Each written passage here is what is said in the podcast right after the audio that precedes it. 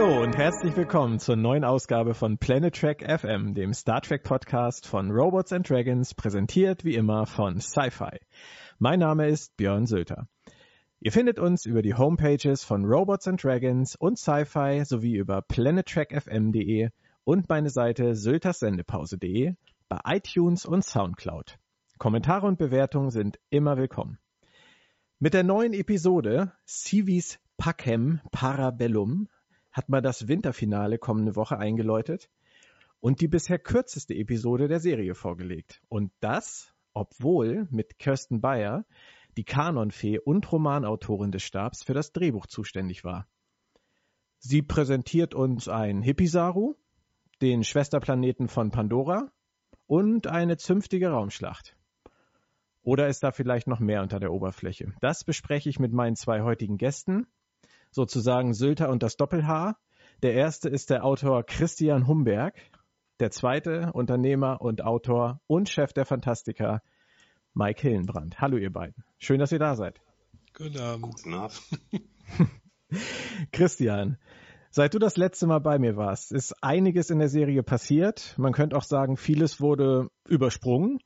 Wo befinden wir uns gerade in der Story und wie war der Weg dahin für dich? Der Weg dahin war für mich deutlich schöner als äh, der Standpunkt, in dem wir uns momentan befinden. Ich fand die äh, vorletzte Folge mit äh, Harry Mudd äh, exzellent. Mit die beste der Staffel, wenn man den Pilotfilm mal mit dazu rechnet, den ich auch sehr stark fand. Ähm, wir befinden uns allem Anschein nach kurz vor dem großen Zwischenfinale, vielleicht sogar vor dem Finale im Krieg gegen die Klingonen, um den es eigentlich gibt, den wir aber bislang nicht wirklich gesehen haben. Dazu vielleicht später mehr. Und äh, der Weg dahin war durchaus unterhaltsam, wenn auch äh, erschreckend episodisch. Und momentan stehen wir in einer, ich würde mal sagen, eher durchschnittlichen Handlungssituation, die Spaß macht, aber nicht sonderlich aufregend ist. Du hast gerade gesagt, erschreckend episodisch. Mike, das ist ja auch ein Thema für dich. Würdest du erschreckend stehen lassen? Ähm, erschreckend ja, episodisch würde ich nicht stehen lassen. Weil ich glaube, dass wir hier am Ende nicht, also wir sind nicht am Ende. Ich glaube, das ist äh, vom, wie beim Pilotfilm ein Ende äh, des ersten Teils eines Zweiteilers. Ich fand die Folge bislang extremst schlecht aus verschiedensten Gründen, die weniger mit dem Drehbuch zu tun haben, sondern eher mit der Autorin, die es hätte besser wissen müssen. Aber vielleicht kriegt sie im zweiten Teil, und ich glaube, dass das Staffelfinale tatsächlich, also das halbe Staffelfinale, ähm, tatsächlich ein ähm, Zweiteiler ist. Ich glaube, dass in dem Zweiteiler vielleicht noch was gerettet werden kann. Ich weiß allerdings momentan nicht wie. Was war denn für dich die größte Schwäche an dieser Episode? Ein Wort. Organier. das ist wirklich ein Problem. Also gerade von einer Frau, die es ja wissen muss, weil sie sich im Kanon wirklich gut auskennt, haben wir hier ein, das ist eine Zwickmühle. Auf der einen Seite sind das quasi Organier wie wir sie aus zwei Episoden von Star Trek kennen, aus zahlreichen Romanen, die nicht Kanon sind, ich weiß, ähm, wo äh, einmal, wo sie zum ersten Mal ähm, vorgekommen sind in der Klassikserie, äh, wo Kampf um Organia äh, den einen erneuten Krieg zwischen Klingonen und Föderation verhindert hat, auf eine brutale Deus Ex Machina Weise. Mhm. Und dann hatten wir diese wirklich nicht gute, und für die vierte Staffel Enterprise ist das eine harte Aussage von mir, diese wirklich nicht gute Episode aus der vierten Staffel Enterprise, ja. ähm, wo die so getan haben, also wir schlüpfen da in die Körper der Besatzungsmitglieder, lassen mal eben zwei Besatzungsmitglieder sterben, die eigentlich tot sind, aber dann doch wieder reden und hinterher sind sie dann doch nicht tot. Ähm, so, da haben wir jetzt also die Organier. Und die Organier sagen zum Schluss, so in den nächsten 5000 Jahren kriegen wir irgendwie so einen Erstkontakt vielleicht mit der Föderation hin. Wenn das jetzt die Organier sind oder Brüder und Schwestern der Organier, dann ist das wirklich lahm. Weil das klappt nicht, das kann nicht funktionieren, das ist dann aufgewärmter Brei. Wenn es nicht die Organier sind, ist es verdammt abgekupfert. Ich vermute stark, es ist Letzteres. Ich glaube, Kirsten Bayer weiß sehr genau, wer die Organier sind. Ich glaube aber auch, dass sie sich an einer äh, mehr oder weniger offenscheinigen äh, Kopie ja. versucht hat hier. Vielleicht aus der Not geboren. Ja gut, aber wie soll es jetzt weitergehen? Also wir haben jetzt das Schiff der Toten und die Discovery um diesen Planeten. So, die mhm. beiden möchten da und also die nicht die beiden, die wie heißen die Pavotis, Pevos, Pavos? Pavana. Okay, Pavana. Einigen wir uns auf Pavana. Die Pavana möchten also kein Palaver. die möchten gerne Frieden. Die möchten Einigkeit. Ja? Und was soll jetzt passieren? Ähnlich ähnliches Prozedere wie bei Kampf um Organia, was ich damals schon echt schlecht fand? Ted Sullivan hat äh, in Aftertrack gesagt, dass die Föderation ihre Probleme selber wird lösen müssen. Bezogen auf äh, die Frage, wie die Pavaner da einzugreifen gedenken. Darf ich Ted Sullivan denn dann mal was fragen, äh, vis-à-vis -vis dir? Bitte. Ich würde ihn gerne fragen, wenn die Föderation ihre Probleme alleine lösen muss, wie kommt's dann, dass ihr kurz vor knapp so ein Planet völlig aus dem Off in den Schoß geschenkt wird? Also das ist alles gerade sehr, sehr Deus ex machina. Wir haben folgenlang diesen Krieg, den, wie gesagt, wir eigentlich nie gesehen haben. Und dann kommt auf einmal völlig aus dem Nichts die Existenz dieses Planeten. Und der bedeutet dann das äh, entscheidende Moment zur Entscheidung dieses Konflikts. Wir wussten vorher nichts von diesem Planeten, der wurde nie erwähnt. Auf einmal ist er da und total wichtig. Das ist, äh, hier lasse ich mal den Romanautor raushängen, ich kann nicht anders, das ist sehr, sehr faules Schreiben. Das zieht sich ja letztendlich noch weiter wenn man äh, sich überlegt, dass vor zwei Folgen Michael Burnham ja sehr optimistisch war, was den Kriegsverlauf angeht. Genau. Und in dieser Folge Richtig. in einem erneuten Anfangsmonolog darauf hinweist, dass man jetzt mit dieser Außenmission versucht, das Ganze wieder ähm, in Richtung der Föderation zu lenken, dann. Ich will euch nicht ins Wort fallen, aber ihr überseht natürlich die Entwicklung seit dieser Episode. Die Tatsache, dass die Föderation mit diesen getarnten Schiffen nichts zu tun hatte, bis und das ist schon relativ lächerlich, aber bis es so weggepflückt wurde, sechs Monate nach, der, äh, nach dem Pilotfilm. Ja, und die Tarnvorrichtung äh, dann an alle verteilt wurde, die sich dem Oberhäuptling anschließen. Ja. Das ist schon jetzt ein Wechsel und darauf muss man reagieren. Und dieser Planet war vielleicht vorher auch da und bekannt, aber äh, irgendein schlauer Mensch kam auf den Gedanken, Mensch, wenn das so vibriert oder so, wir könnten das als Sonar verwenden. Finde ich jetzt nicht so ganz schlimm. Das ist das, was ich am wenigsten schlimm finde an der Episode. Naja, es ist schon schlimm, wenn für den Zuschauer dieser Planet völlig aus dem Off kommt. Dass die Föderation den kennt, glaube ich gerne. Aber solange man mir als Rezipient nicht von vornherein sagt, diese Option liegt auf dem Tisch, dann ist das für mich keine Option bis zu dem Moment, in dem die Serie sie einführt. Und wenn sie das kurz vor knapp einführt, hat sie das Potenzial verschenkt. Das ist äh, genau das gleiche wie damals bei der Voyager, als ihnen am Anfang der Episode einfiel, dass sie keinen Sprit mehr haben. Ja. Darf ich, darf ich ein zweites Beispiel fürs gleiche Problem in der gleichen Episode Gerne. anführen? Saru. Ach. Saru, ich habe seit Wochen drauf gewartet, dass der endlich mal was zu tun bekommt. Jetzt bekommt er was zu tun und es war mit Verlaub eher bescheiden. Generisch Denn, nennt man das, glaube ich, ne? Ja, du, du gibst ihm das, was er sich immer gewünscht hat. Du gibst ihm ein Leben ohne Angst. Ganz toll, ganz toll. Es wäre eine super tolle Geschichte, wenn ich die Figur schon seit zwei, drei, zehn Jahren kennen würde. Ich kenne sie überhaupt gar nicht. Ich habe sie im Pilotfilm mögen gelernt. Seitdem habe ich sie vielleicht zweimal hinten in der Szene durchlaufen sehen. Dass das für die Figur groß ist, glaube ich ihr gerne, aber ich glaube es ihr nur, weil sie es mir sagt. Ich kann es selber nicht nachempfinden. Dafür habe ich noch viel zu wenig Kontakt zu Saru. Ich kann Figur. alles unterschreiben, was du gesagt hast, Christian. Und auch da möchte ich ganz kurz noch ein Zitat aus Aftertrack von Doug Jones einwerfen. Er sagte so schön, I think we've seen him evolve throughout the whole season, going from a scaredy cat to exploring his leadership ability, and that it is okay to take a risk here or there. He learned he has a good donkey kick in him. Da frage ich mich doch ernsthaft, haben wir die Folgen ausgelassen? Da muss es irgendwo noch eine Staffel geben, die Netflix noch nicht ausstrahlt. Ich meine, wie kann man sich hinsetzen? Ich meine, klar, das ist PR-Geschwafel, das ist mir alles bewusst. Nur ich glaube ihm grundsätzlich ja, dass er dieses Gefühl hat vielleicht hat er es auch gespielt, vielleicht ist es geschnitten. Ich meine, die Folge jetzt war echt extrem kurz, aber da frage ich mich wirklich, äh, was die Charakterzeichnung angeht, was diese Sprünge angeht. Und ich habe das letzte Woche ja auch äh, mit Moritz besprochen, dass sie den Moment verschenkt haben, dass Burnham das erste Mal nach dieser Geschichte mit der Shenzhou wieder auf die Brücke kommt und dort wieder auf äh, Saru trifft, im aktiven Brückendienst. Diesen Moment zu verschenken und einfach am Anfang zu sagen, jo, ich bin jetzt in meiner Routine hier drin seit ein paar Wochen und fühle mich da eigentlich ganz wohl, da habe ich gedacht, ich mich tritt ein Pferd. Ich meine, ich habe hier ein paar stehen, aber das hat sich wirklich angefühlt wie ein Tritt vor den Kopf. Drittes Beispiel für das gleiche Problem. Stamets. Was ist auf einmal mit Stamets los? Wir hatten jetzt wochenlang den Hippie-High Pilz Stamets und diese Woche war er wieder der alte, knurrige Ingenieur. Warum? Vielleicht, weil wir einen Hippie Saru hatten und nicht zwei äh, gleich verrückt rumlaufen lassen wollten. Auch dafür äh, bot mir die Geschichte keine äh, erkennbare oder für mich erkennbare Erklärung, warum Stamets auf einmal wieder anders ist als letzte Woche. Stopp an dieser Stelle, bevor wir uns in einer völligen Abwärtsspirale befinden.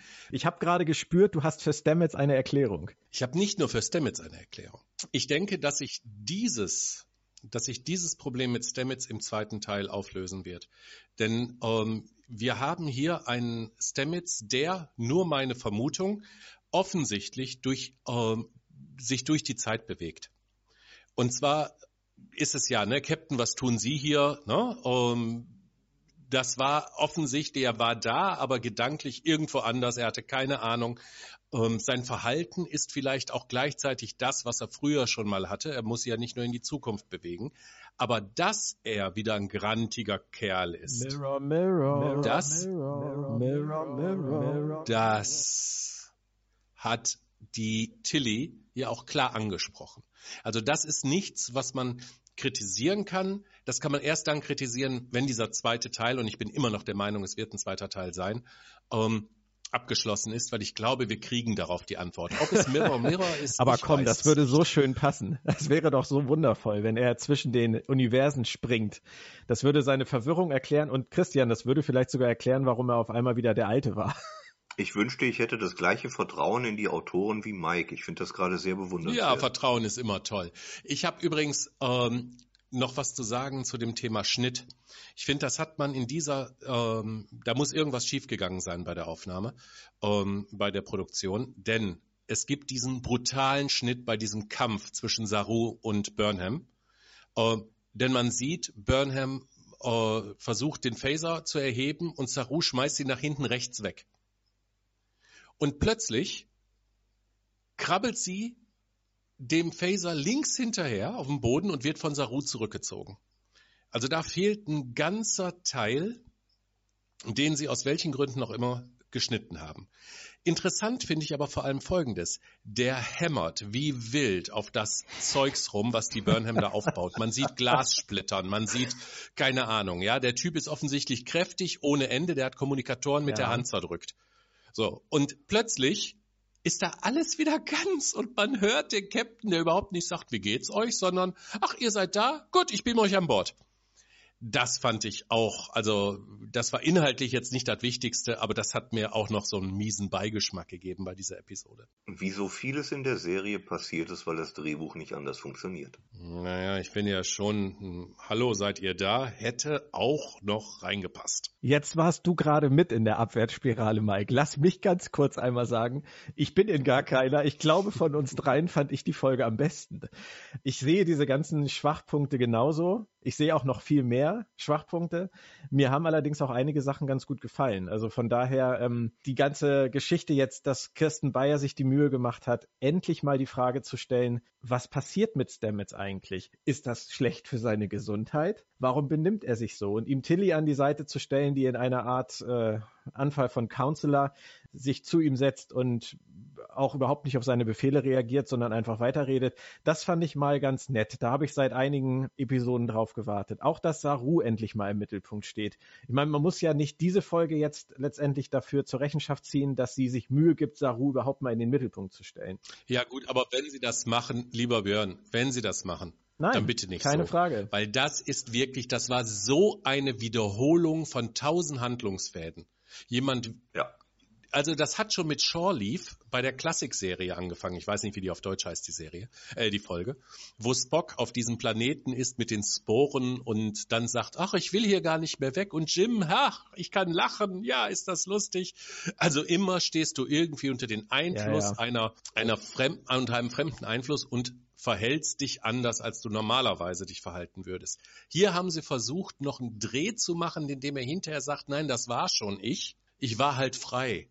Aber das kommt nicht wirklich rüber. Ich muss ganz ehrlich sagen, ich habe auch noch an Return of the Archons gedacht. Dieses Friede sei mit ihnen, Gedöns kurz vor der roten Stunde, falls ihr euch erinnert. Durchaus, ja. Ja, ja. Mhm. Das ja. ist nicht, zu, nicht, nicht grundlos eine Folge, äh, die für Star Trek Prometheus ja, äh, relativ genau. wichtig ist. Deswegen erinnere ich mich sehr genau dran. Hätten wir den Bogen ja auch gespannt. Ja, aber nichtsdestotrotz, also man kann 50.000, also es gibt 50.000 und eine Star Trek Folge und in 45.000 Folgen wird sowas, also wir hätten uns für Saru ja. sicher, denke ich, alle was anderes gewünscht. Das ist überhaupt keine Frage. Ich hätte mir für die äh, Staffel als solches, ehrlich gesagt, was anderes gewünscht, wenn wir mal so ein kleines Zwischenfazit äh, äh starten wollen. Es ist keine moderne Fernsehserie, richtig? Ja, leider nicht es mehr. Es ist eine es ist eine episodische Fernsehserie, ähnlich wie sie vor 20 Jahren schon war, nur mit mehr Budget als damals und vielleicht anderen Kameraeinstellungen als damals und so weiter und so fort. Aber die Geschichten, die erzählt werden, sind relativ klassisches Rick Berman-Ära Star Trek. The Orville in düster, ohne den Vergleich überstrapazieren zu wollen. Ja. Ist Star Trek damit zeitgemäß in einer, äh, in einer, einer Welt, in der wir alle Breaking Bad wegbingen und ähnlich äh, äh, äh geortete Geschichten?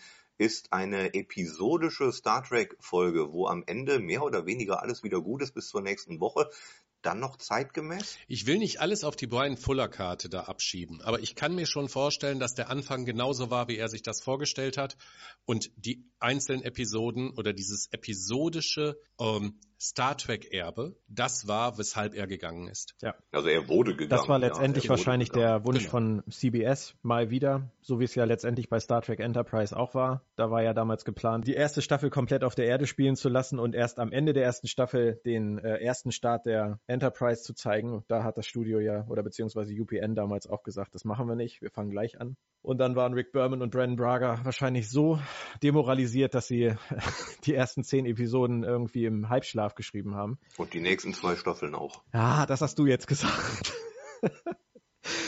Gut, dass ich mir das verkniffen habe. Nein, ich habe äh, an Star Trek Enterprise auch einiges gemocht, so ist es nicht. Und ich weiß ja, Mike mochte die vierte Staffel sehr gerne. Schließe ich mich an. Von daher, nein, ich ja. möchte auch nicht zu sehr predigen jetzt wieder und möchte die Serie jetzt auch nicht äh, wieder zu sehr in Schutz nehmen, aber diese ganze belastete Produktionsgeschichte wird ein großer Faktor gewesen sein. Denn wenn ich mir alleine anschaue, was vorher erzählt wurde in Bezug auf die Klingonen, wir machen die Klingonen jetzt einmal neu, modern, für ein ganz neues Fernsehzeitalter. Das sind jetzt die Klingonen mit ihrer Vielfalt, mit 24 Häusern. Wir werden alle Häuser kennenlernen. Wir werden, wir werden die Unterschiede kennenlernen. Sie haben sich vorher sehr weit aus dem Fenster gelehnt, was die Klingonen angeht. Aber ich weiß, abgesehen davon, dass ich die rel relativ interessant noch finde, in Anführungsstrichen, über diese Klingonen eigentlich gar nichts. Das stimmt. Und ja, genauso wenig wie über den Krieg. Ne? Also wir haben eine wirkliche Schlacht innerhalb des Krieges gesehen, nämlich am Anfang dieser ja. Episode. Um, ähm, da hat Christian vollkommen recht, was er sagt. Die Klingonen, ich war am Anfang schwer begeistert. Ich hatte wirklich, auch da, ich war von der ganzen Serie am ja. Anfang deutlich begeisterter als jetzt nach dieser Episode. Das muss man auch sagen. Ja, um, ähm, ich glaube wirklich, dass haben wir gerade besprochen mit den äh, Produzenten äh, wechseln beziehungsweise mit dem Streit darüber, wie die Serie funktionieren soll.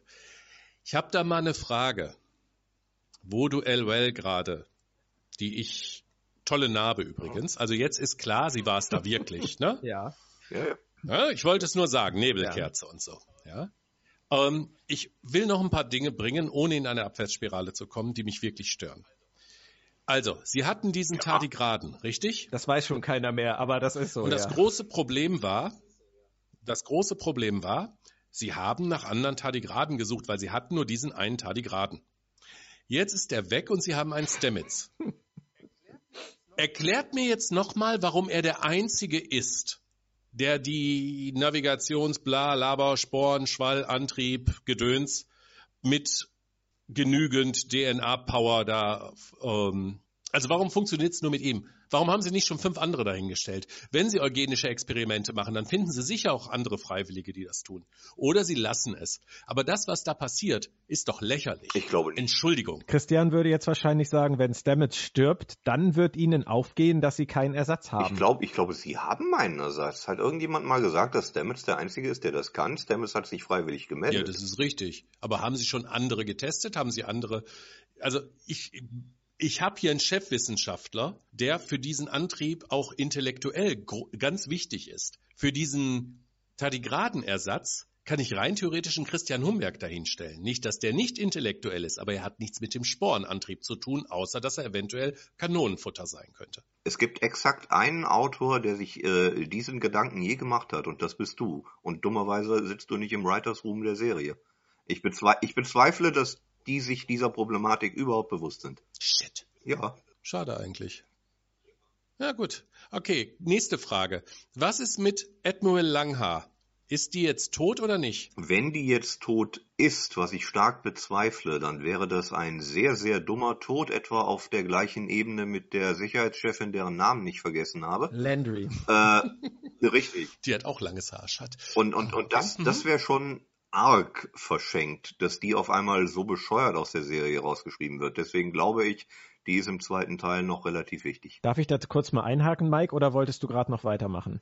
Nö, nö, mach du mal. Ist ja deine Sendung. Wo wir gerade bei Cornwell sind. Ob sie tot ist oder nicht, ja. Ah, so heißt sie, ähm, genau. lassen wir es mal offen. Aber könntet ihr mir freundlicherweise auch etwas erklären? Ich fühle mich an dieser Stelle der Handlung, was äh, die Klingonen angeht, das erste Mal innerhalb dieser Serie wirklich dumm. Ich verstehe nicht, was Lil vorhat. Das habe ich auch nicht verstanden und ich dachte mir, auch das äh, ist ein Drehbuchfehler, dass ich es nicht verstehe. Ich glaube nicht. ja. Ich glaube nicht, dass es ein Drehbuchfehler ist. Ich glaube, dass das etwas ist, was sich über die Episoden hinweg hinzieht. Wir wissen nicht, was Sache ist. Also, Vorsicht, Spoiler-Alarm. Liebe Hörer, Spoiler-Alarm, Spoiler-Alarm. genau, das. Vielen Dank. Ist das denn der dunkelschwarze Alarm? Das ist eine sehr gute Frage. Oder der hellrote? Naja, lassen wir das.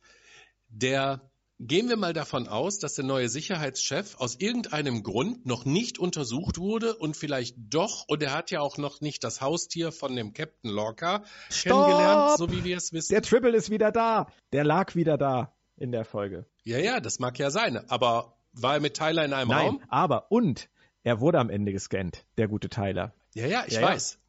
Und wenn ihr genau hinhört, dann spricht die Frau mit dem Chefarzt über Tyler am Tylers Bett und redet irgendwas von Klingonisch.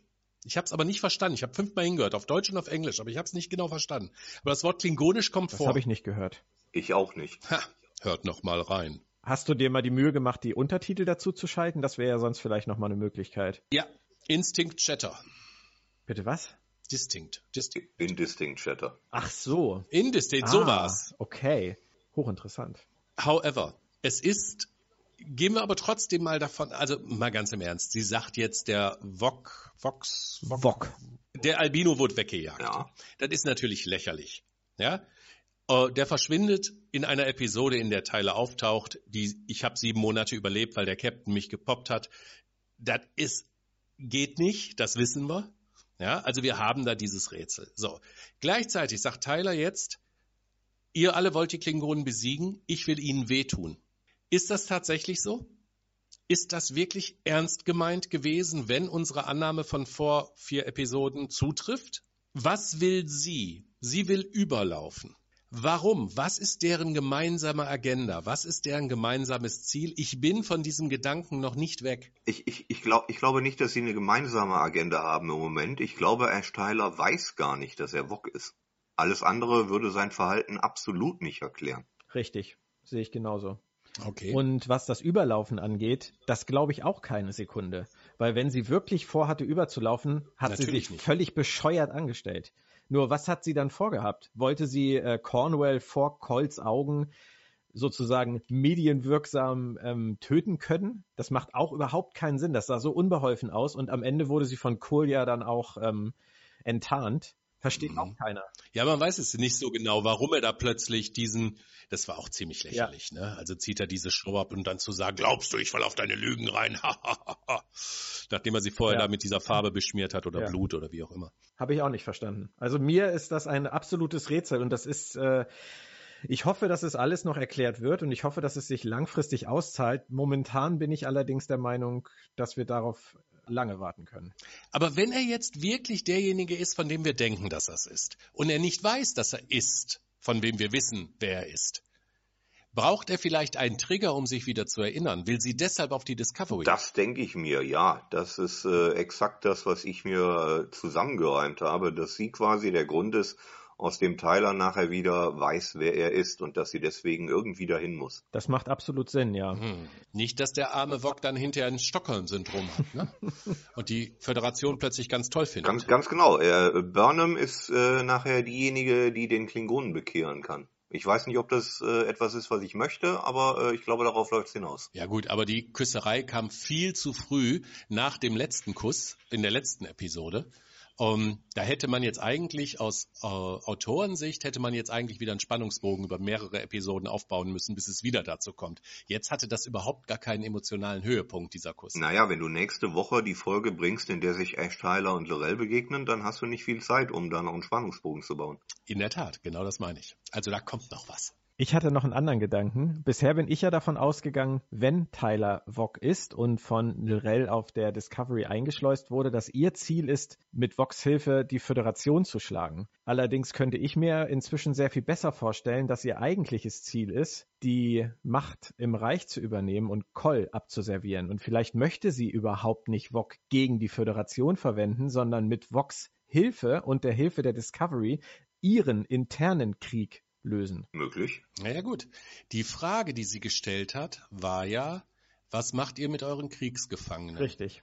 Und die Antwort von Frau Cornwell war ja, wir schicken sie wieder zurück nach Ende des Krieges zu ihren Leuten. Mhm. Was postuliert? Es gibt die Leute dann noch. Die Föderation vernichtet also kein Reich. Mhm. Rein theoretisch können sie also den Koll platt machen und dann gibt's immer noch das Klingonische Reich und dann können die beiden wieder zurück. Also der Gedanke, den du da hast, den finde ich nicht abwegig. Und das ist eine sehr schöne Beobachtung von dir. Der Satz ist mir in dem Zusammenhang überhaupt nicht aufgefallen. Ha. Deshalb verdiene ich das große Geld, um das mal mit Christians Worten zu sagen.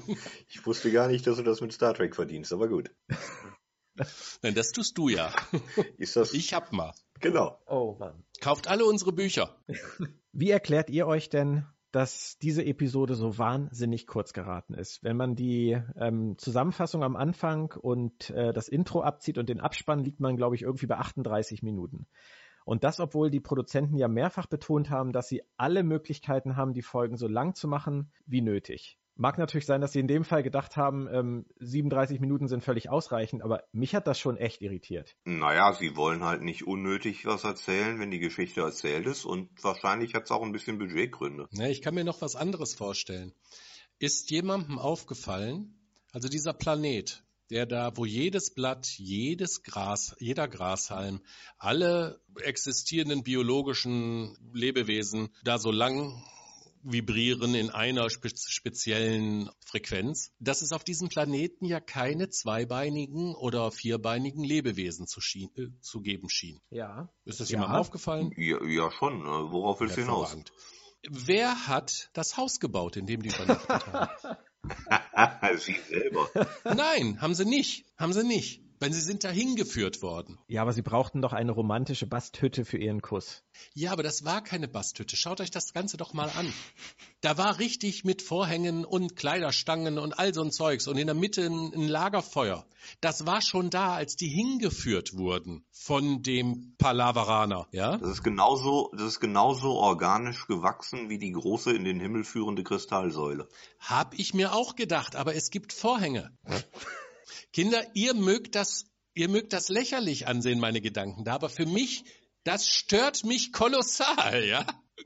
So, ich kann mir also vorstellen, Sie haben vielleicht vorher das gebaut. Und eventuell hat man da auch Gespräche gehabt, die man hinterher rausgeschnitten hat, weil man sich an anderer Stelle dafür entschieden hat, was rauszuschneiden. Aber ohne es Vorhänge. ist ja so. Man hat eine Szene, die funktioniert nicht und dann muss man andere Sachen, die sich auf diese Szene beziehen, auch mit rausschneiden. Und plötzlich hast du so eine kurze Episode. Die hatten wir beim zweiten Teil vom Piloten allerdings auch schon. Der zweite Teil des Pilotfilms war meines Erachtens auch unter 40 Minuten. Vielleicht hat es auch damit zu tun, dass das hier wieder ein Zweiteiler ist. Ja, das kann natürlich gut sein. Mhm. Aber du würdest dir das jetzt nicht irgendwie inhaltlich erklären, Mike, mit den Vorhängen. Du würdest nicht vermuten, dass das eine Einrichtung auf diesem Planeten ist, die einen besonderen Grund hat. Ja, ich würde das nicht vermuten. Denn dann stellt sich immer noch die Frage, wer hat das gebaut? Also offensichtlich können die, diese Palavarianer, können Menschen teleportieren mit sich selbst oder so. Ja, haben wir ja bei Tyler gesehen. Das war auch eine schräge Szene, ja. Oh ja. Das Drehbuch ging nicht anders. Ja, das war ja schon schwer lächerlich. Ne? Aber egal. Also wirklich, diese Episode und ich will gar nicht in diese Abwärtsspirale weiter nach unten, aber jetzt, ich bin am Boden angelangt. Ihr merkt es gleich, wenn ich sage, was ich sagen will. Sie hat mich an Star Trek Voyager erinnert. Ja, gleichfalls. Exakt genau das. Und es gibt, liebe Fans da draußen, es tut mir leid, eine muss für jeden, für jeden Star Trek-Fan muss eine Serie die schlechteste sein. Und ich habe dann eine ziemlich eindeutige Meinung. Das Beste an Star Trek Voyager ist, dass sie die Prometheus irgendwann eingeführt haben. Das stimmt, ja. Sehr, sehr gut. Zur Ehrenrettung von Star Trek Voyager sei erneut angemerkt, dass es wundervolle Episoden und auch einige sehr starke Charaktere in dieser Serie gibt. Ende der Werbesendung. Auch das stimmt. Selbstverständlich. Aber ansonsten, ähm, wenn man mal wieder das große Ganze betrachtet, lieber Mike, dann hast du natürlich absolut recht. Bei Star Trek Voyager habe ich ganz genau die gleichen Probleme gehabt wie bei Star Trek Enterprise, dass ich nie das Gefühl hatte, dass die Produzenten und Autoren wirklich eine Vision hatten, was sie mit dieser Serie anfangen sollen und dass sie auch nicht in der Lage waren, dieser Vision, so es sie denn gegeben hätte, folgen zu können. Ich weiß nicht, ob der Satz sich irgendwo zwischendurch in der Grammatik verloren hat, aber ich denke, ihr wisst, was ich meine. Aber wir wissen, was du meinst. In, in diesem Fall kann man es ja sogar noch erklären. Die Produktionsgeschichte, wir haben sie oft genug zitiert, war bei Star Trek Discovery alles andere als reibungslos und irgendwann standen die Autoren da und mussten den Zug ans Ziel fahren, obwohl sie noch nicht wirklich wussten, wie das funktioniert. Dass sie das nicht wussten, merkt man jetzt, während man sich die Folgen anguckt. Ich glaube, für diesen Zustand sind die Folgen noch recht gut. In der ersten Staffel Next Generation gab es Folgen, die waren äh, zehnmal grottiger als die aktuelle von Star Trek Discovery und trotzdem ist die Serie heute zu Recht ein absolutes Heiligtum. Dementsprechend äh, äh, würde ich sagen, auch Discovery hat noch alle Chancen, aber das hier war eine typische Star Trek Folge, wie Mike hat es gesagt, wie wir sie schon 200 Mal gesehen, gehört, gelesen haben. Und das ist für eine erste Staffel entschuldbar und in Ordnung, für alles andere aber zu wenig. Gilt aber natürlich auch für die Episode letzte Woche. Das war auch eine klassische Star Trek Folge, in der Tat. Ja, zwei hintereinander. Ich wollte nur kurz sagen, dass ich alles unterschreiben kann, was Christian gesagt hat, aber das Argument, dass eine Serie sich in der ersten Staffel erstmal finden muss. Ich führe es auch immer gerne ins Feld, weil ich äh, Serien auch immer gerne Zeit gebe. Aber ist dieses Denken wirklich noch zeitgemäß? Absolut gar nicht. Nein, ist es nicht. Sie hatten auch ewig lange Zeit, das vorzubereiten. Und ich glaube, auch wenn wir dieses Thema eben schon hatten, aber auch hier hat es wieder was mit dem Produzentenwechsel zu tun. Leute, ich war tierisch überrascht, ja. dass es eine zweite Staffel Star Trek Discovery geben wird. Ich war ziemlich überrascht, weil ich hätte schwören können, dass sie die Geschichte erzählen, diese Geschichte wird ein Ende haben und dann werden sie in einer zweiten Staffel eine andere Star Trek Geschichte erzählen. Absolut. Das und ich glaube, dass das auch das war, was Brian Fuller wollte. Und ich glaube, das ist auch das, was man in den ersten Episoden dieser Serie merkt. Und jetzt kommt dieser harte Cut zu dieser episodenlastigen Erzählweise ja. der so geil die letzte Episode war. Absolut. Und sie war geil. Also nicht diese jetzt, sondern die davor. Ja. Auch da, da hat mich wieder so ein bisschen dieses Anfang, Mitte, Ende gestört. Bei der letzten Episode hatte ich nur, hatte ich letztendlich nur das Problem, dass mir zu viele Sachen im Drehbuch wieder nach Kröte geschmeckt haben. Ich fand die Folge mit Harry Mudd grundsätzlich absolut wunderbar, unterhaltsam, spannend, lustig. Ich habe mich bestens amüsiert. Allerdings waren halt ein paar Dinge drin, die, wie Christian immer so schön sagt, die standen halt einfach im Drehbuch, haben aber leider überhaupt keinen Sinn ergeben. Das ist der einzige Grund, warum ich diese Folge für mich dann letztendlich etwas abgewertet habe. Aber vom Unterhaltungswert, finde ich, ist es Klar. die wahrscheinlich stärkste gewesen bisher. Genau. Wie viel, wie was kann man alles in 30 Minuten machen, wenn man vorher nicht weiß, was passiert ist, sich Klar. immer neu. Also wir sind uns vollkommen einig, da waren einige Kröten, die man schlucken musste. Jetzt haben wir schon wieder so eine DS9 der Aufstieg-Folge, so eine Shore Leaf-Folge. Ich bin immer noch hoffnungsvoll, weil die Hoffnung stirbt zuletzt, vor allen Dingen meine. Ich habe in Star Trek immer schon viel Hoffnung gehabt, dass wir einen zweiten Teil nächste Woche geliefert bekommen, der im Gesamtwerk die Episode stark aufwerten wird. Man trifft auf die Klingonen, dann gibt's wahrscheinlich wieder eine bombastische Raumschlacht. Es gibt wahrscheinlich großes Drama auf der Brücke der Discovery, vielleicht auch zwischen Saru und Burnham und Lorca. Aber dann haben wir immer noch sechs Folgen. Für mich äh, wirkt es so ein bisschen so, als könnte man diesen äh, diese Klingonen-Thematik nächste Woche fast zum Ende bringen. Aber was haben die dann noch vor? Eigentlich war es ja mal geplant, dass die ganze Staffel von dem Klingonenkrieg handelt. Ich glaube, das wird sie auch. Ich glaube, wir kriegen jetzt eine kleine Zäsur, die uns bis Januar äh, trägt oder wann auch immer es weitergeht, Februar. Und dann kommt nochmal ein kleiner Story Arc von, was sind es dann noch, sechs Folgen? Ich kann mir vieles vorstellen. Ich kann mir vorstellen, dass der Krieg mit den Klingonen, also die heiße Phase endet und es dann plötzlich eher so in so eine Spionagegeschichte reingeht. Ich kann mir vorstellen, dass es überhaupt keine Raumschlacht nächste Woche geben wird. Ich kann mir alles Mögliche vorstellen, inklusive einer, eines lächerlichen Abklatsches der organisch, organianischen Palaverschwestern. Ja, ich kann mir vorstellen, dass der Krieg auch noch weitergeht. Das, was ich nicht möchte, was lächerlich wäre, was wirklich nicht gut wäre, ist, wenn die nächste Episode mit einem starken Cliffhanger enden würde. Wird sie. Blödmann. Das glaube ich ehrlich gesagt auch, weil man will ja, dass die Leute äh, über was reden, bis es in zwei Monaten weitergeht. Ich glaube, sie endet mit einem Cliffhanger und darf ich mal spekulieren, mit welchem? Bitte. Tu ich auch gleich.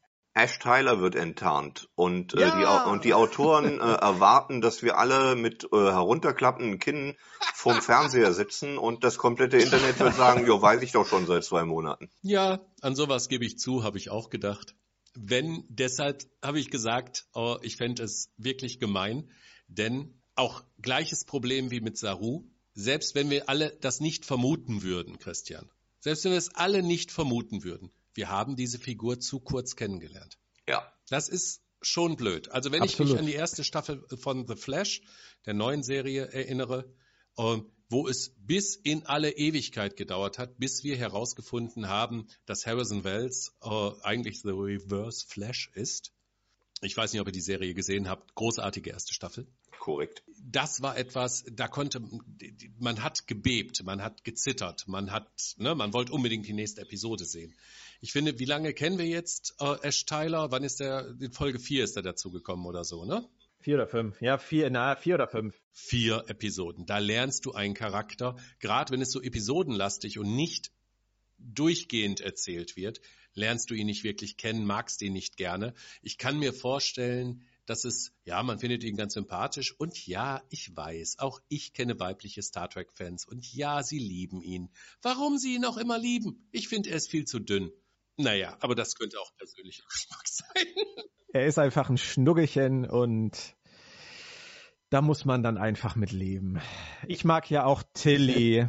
Er war Ja. Burnhams erster Kuss. Hm. Ich spiele an dieser Stelle dann später noch das äh, Titelthema von Dawson's Creek ein. Hm. Oh Gott. Oder von Beverly Hills 90210. Übrigens, Daw Daw Dawson's Creek hatte eine hervorragende erste Und Staffel wäre seinerzeit. diese Staffel nach diesen nebenbei 13 erwähnt. Episoden das Ende der Serie gewesen, wäre es sogar eine super Ja. Serie gewesen.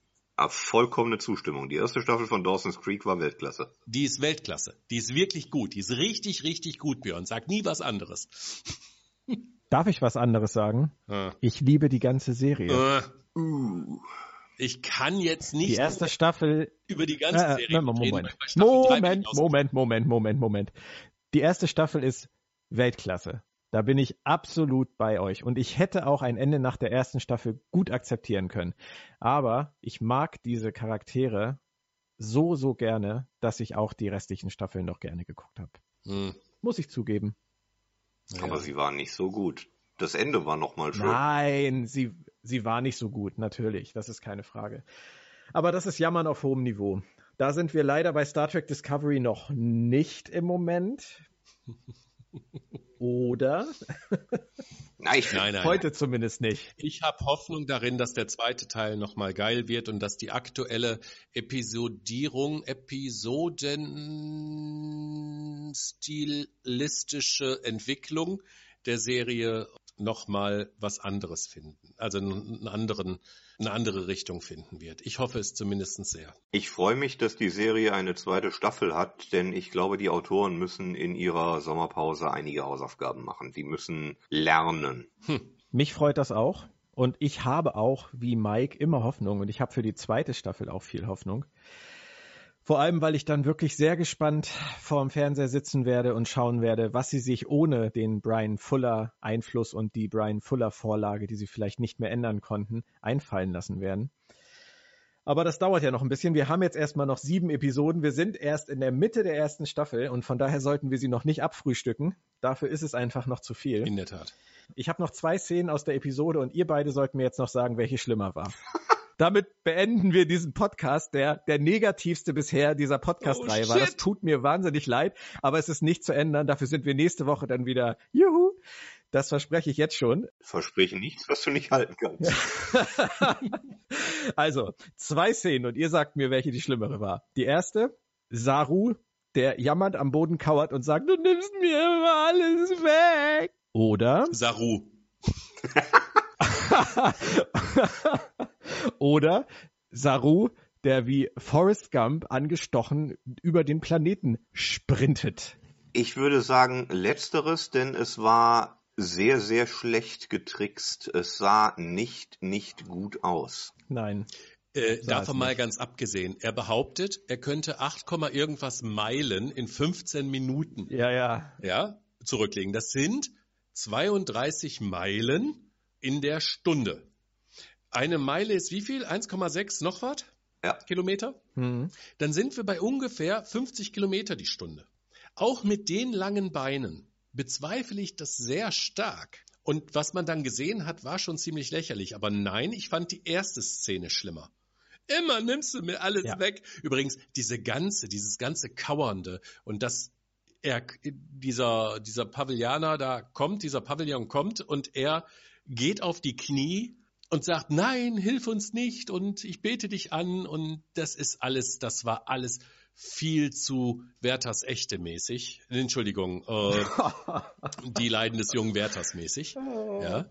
Ein, nein, Björn, mal ganz im Ernst, dieser Roman, ich mag Goethe, aber dieser Roman strotzt vor, Se äh, vor Selbstmitleid.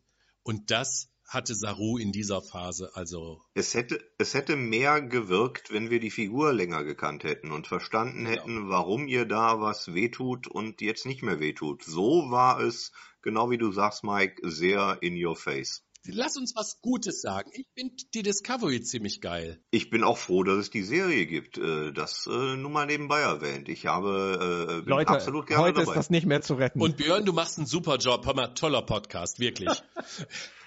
Außerdem hatte ich eben ein leckeres Käsebrot. Das war auch schön. Käse ist super. Ja. das war jetzt so ein ganz kleines bisschen Helge Schneider am Ende. Tu mal lieber die Möhrchen. Ja, ja, nein, da, da halte ich es dann eher mit äh, Johnny Flash. Wenn ich dich nicht halten kann, dann bleibe ich nicht hier. Das ist dann jetzt auch mein Motto für heute. Es sei denn, ihr möchtet noch etwas Positives zum Schluss anmerken. Ich werde keinen weiteren Negativkommentar dulden. Ich mag die Uniform. Mike? Ich finde es toll, dass es eine Star Trek-Serie gibt. Ich habe großes Vertrauen in die Autoren. Ich glaube, dass die Serie noch weiter völlig geil wird und sie im Augenblick nur ein kleines Tal durchmacht, was absolut nötig ist und möglich ist und überhaupt verzeihbar ist. Und bitte, Björn, hab uns alle wieder lieb. Kann mal jemand dem Hillenbrand die Pilze vom Spurenantrieb wegnehmen? Ich bin mal auf Stamets gespannt. Ich bin wirklich auf Stamets gespannt. Ich habe auch noch was Positives. Du? Der größte Nörgler von uns Ja. allen? Ich habe die Folge doch gut bewertet. Nein, ich habe wirklich noch was Positives Mhm. über die Serie. Auch wenn es heute wirklich schwer fällt, gerade mit euch beiden. Aber ich bin wirklich, wirklich verliebt in Tilly. Ja, es ist wahr. Ich finde die so süß. Ja, ist sie. So, haben wir dann jetzt auch geklärt. Aber wir kennen sie auch ja schon länger, als die Frauen Ash Tyler kennen. Wir dürfen das also. absolut. Hm. Toller Charakter. Ach, Schmelz. Das war es dann auch, glaube ich, schon wieder für heute. Steinigt uns nicht. Normalerweise sage ich an dieser Stelle, ich hoffe, ihr habt genauso viel Spaß dabei gehabt, uns zuzuhören, wie wir beim Aufnehmen hatten. Klingt heute irgendwie falsch. Äh, äh, äh, Im Moment, stopp mal. Ich hatte Spaß ohne Ende. Christian? Äh, ganz meinerseits. Ich hatte großen Spaß. Gerne wieder. Wir hoffen einfach mal, dass wir niemanden vergrault haben. Ansonsten Feedback auf den bekannten Kanälen. Bitte bleibt freundlich. Twitter, nicht. Sendepause, Sci-Fi, Robots and Dragons, wo ihr möchtet. Falls ihr nach diesem Podcast noch mehr über meine Gäste erfahren wollt, was ich mir fast nicht vorstellen kann, Was? findet ihr das wie immer im Artikel bei Robots and Dragons und Sci-Fi. Die nächste Folge heißt Into the Forest I Go. Ich hoffe nicht mit Doppel-R in Forest. Ähm, wie interpretiert ihr diesen Titel? Es war viel Wald auf diesem Pavo-Planeten. Gut, okay, das äh, macht Sinn. Mike, du hast das letzte Wort und ich das vorletzte. Ich sage erstmal Danke euch beiden. Bis zum nächsten Mal. Passt alle auf euch auf. Und nur der Himmel ist die Grenze. Dankeschön und tschüss. Und tschüss.